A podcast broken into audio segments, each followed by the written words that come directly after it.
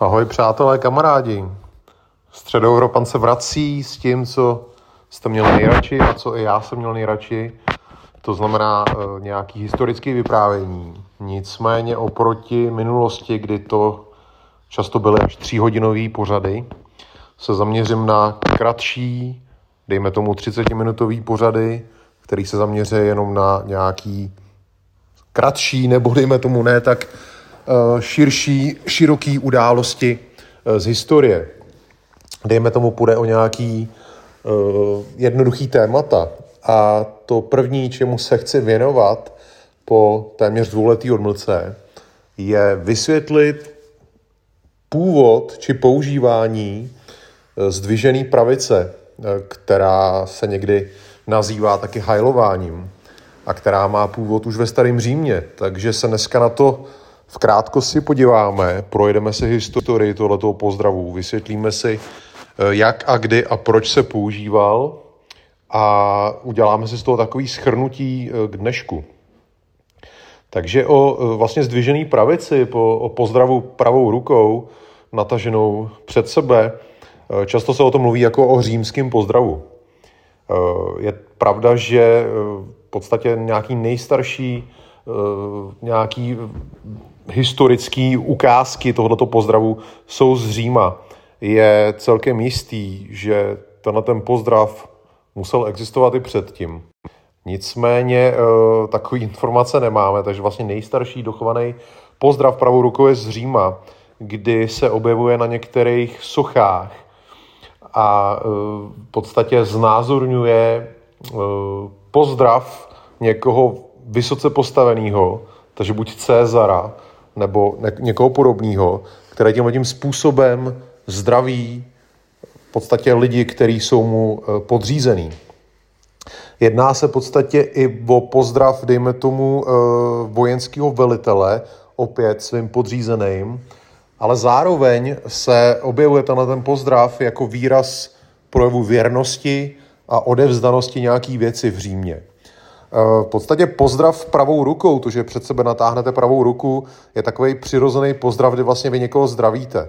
Eh, tím, že vlastně tenhle ten pozdrav byl spojený s nacistickým Německem, tak eh, se to tolik nepoužívá v tomhle, dejme tomu, přirozeném podstatě jakoby použití. Ale pokud někoho i zdravíte dneska, tak zvednete před sebe pravou ruku a dejme tomu zamáváte.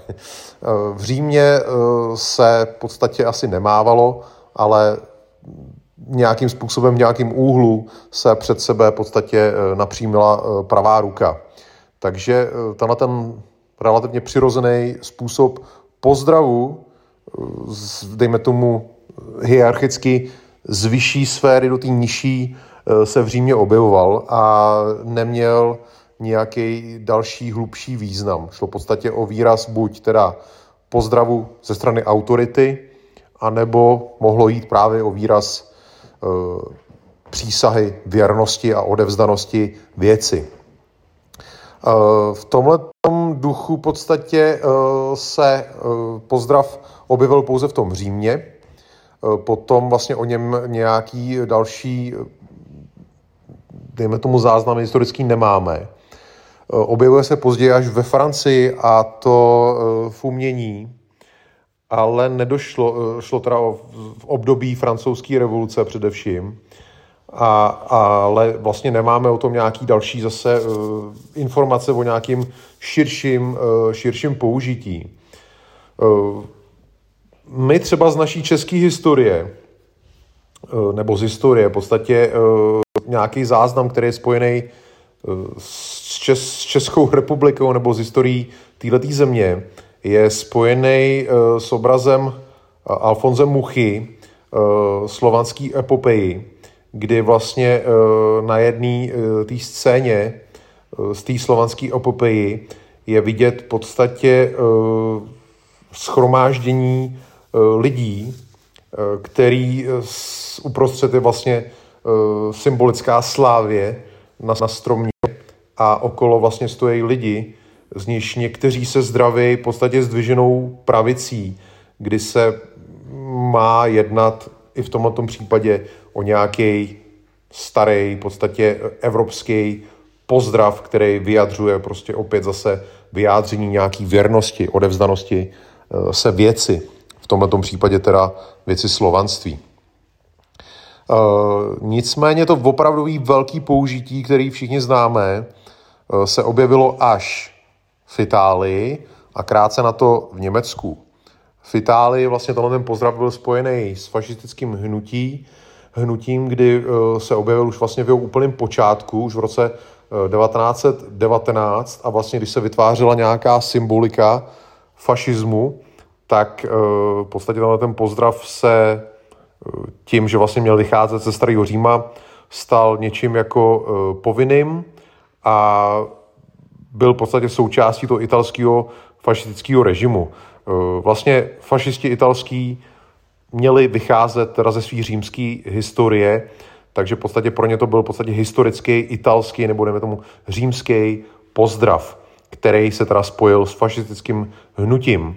Nicméně eh, podobné použití se odehrálo v Německu, kdy eh, v počátku už nacistického hnutí se vlastně objevil mezi, mezi prvníma nacistama, kdy teda Adolf Hitler neměl být úplně ten první, kdo ho použil.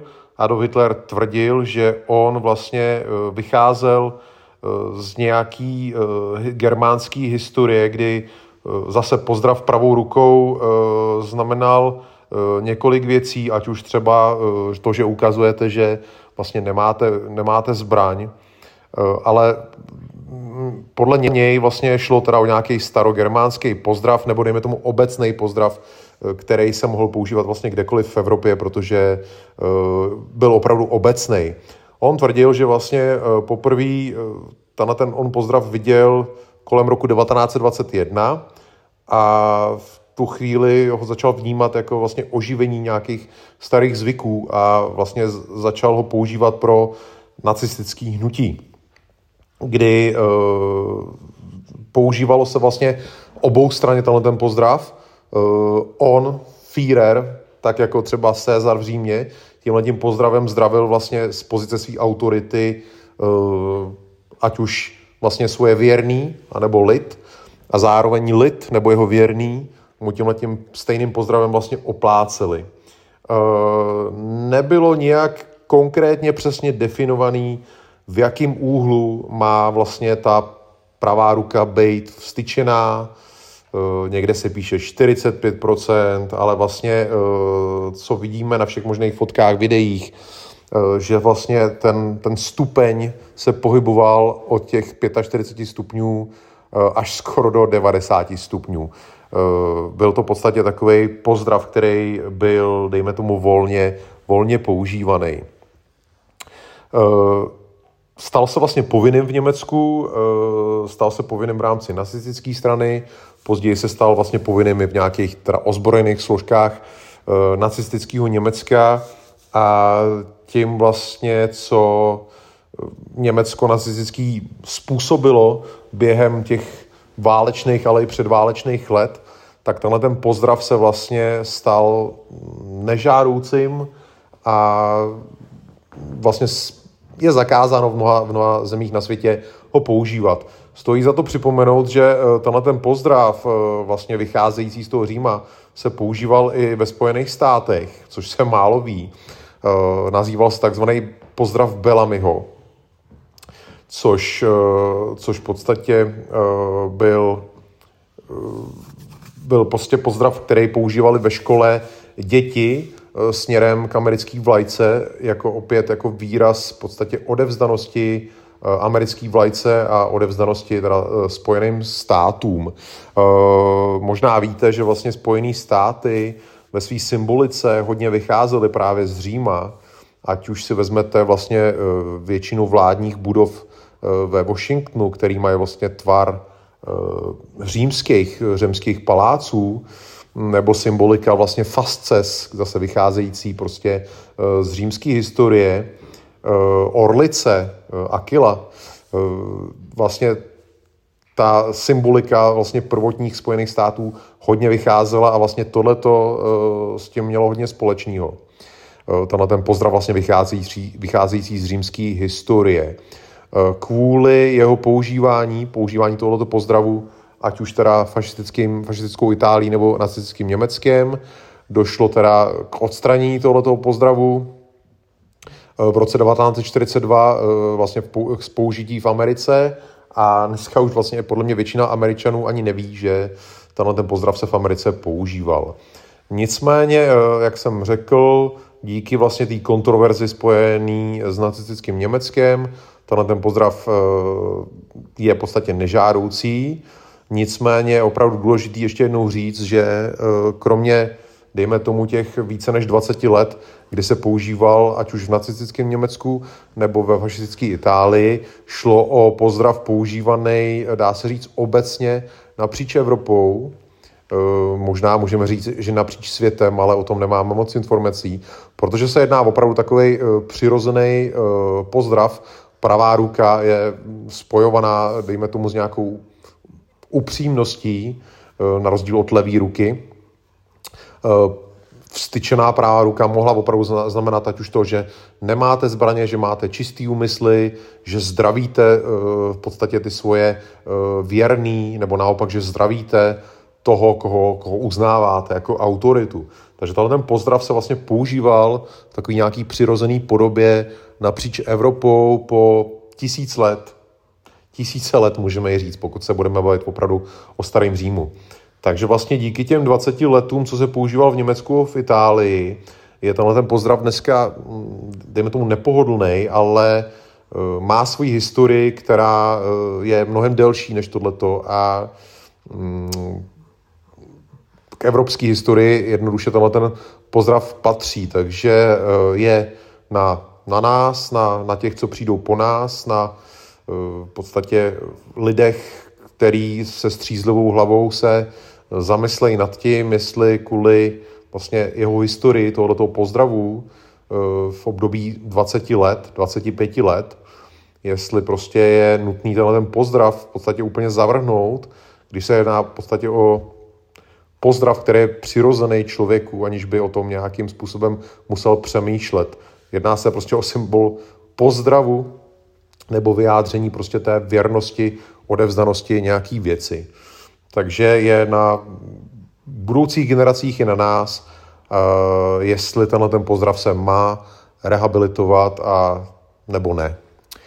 Takže to je můj dnešní krátký příspěvek uh, k takzvanému římskému pozdravu, k pozdravu pravou rukou. A uslyšíme se zase příště u jiného tématu.